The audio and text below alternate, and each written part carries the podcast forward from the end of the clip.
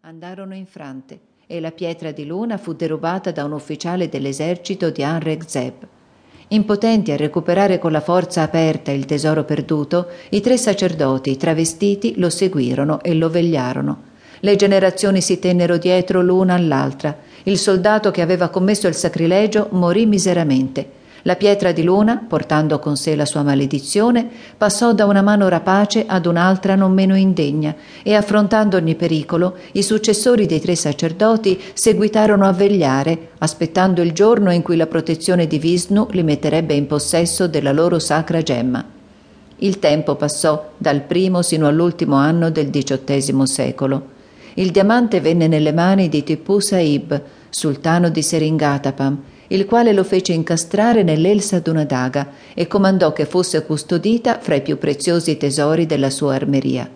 Sin là, nel palazzo medesimo del sultano, i tre sacerdoti seguitarono a vegliare.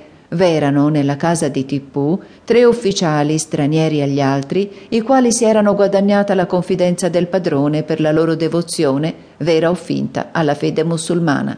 In quei tre uomini si sospettavano i tre sacerdoti. Terzo.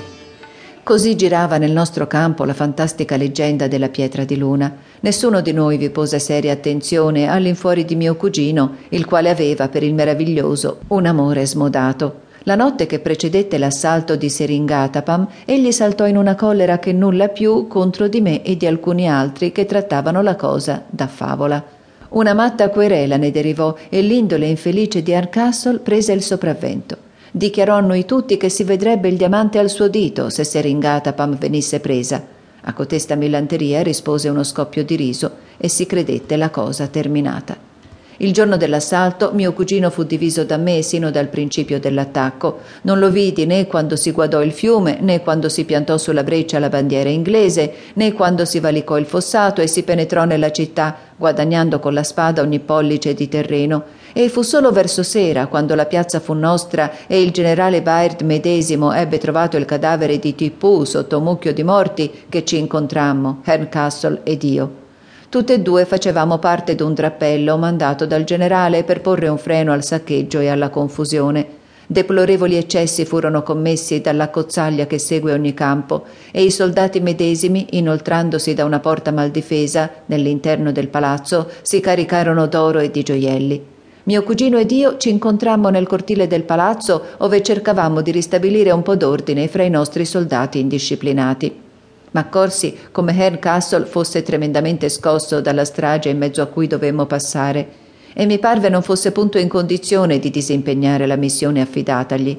V'era nel tesoro un chiasso diabolico, senza violenza, convien pur dirlo. I nostri uomini erano d'umore allegro e prodigavano i motteggi, gli scherzi, fra i quali la storia del diamante faceva una gran parte. Chi ha trovato la pietra di luna? era il grido incessante da cui erano animati a nuove ricerche i saccheggiatori.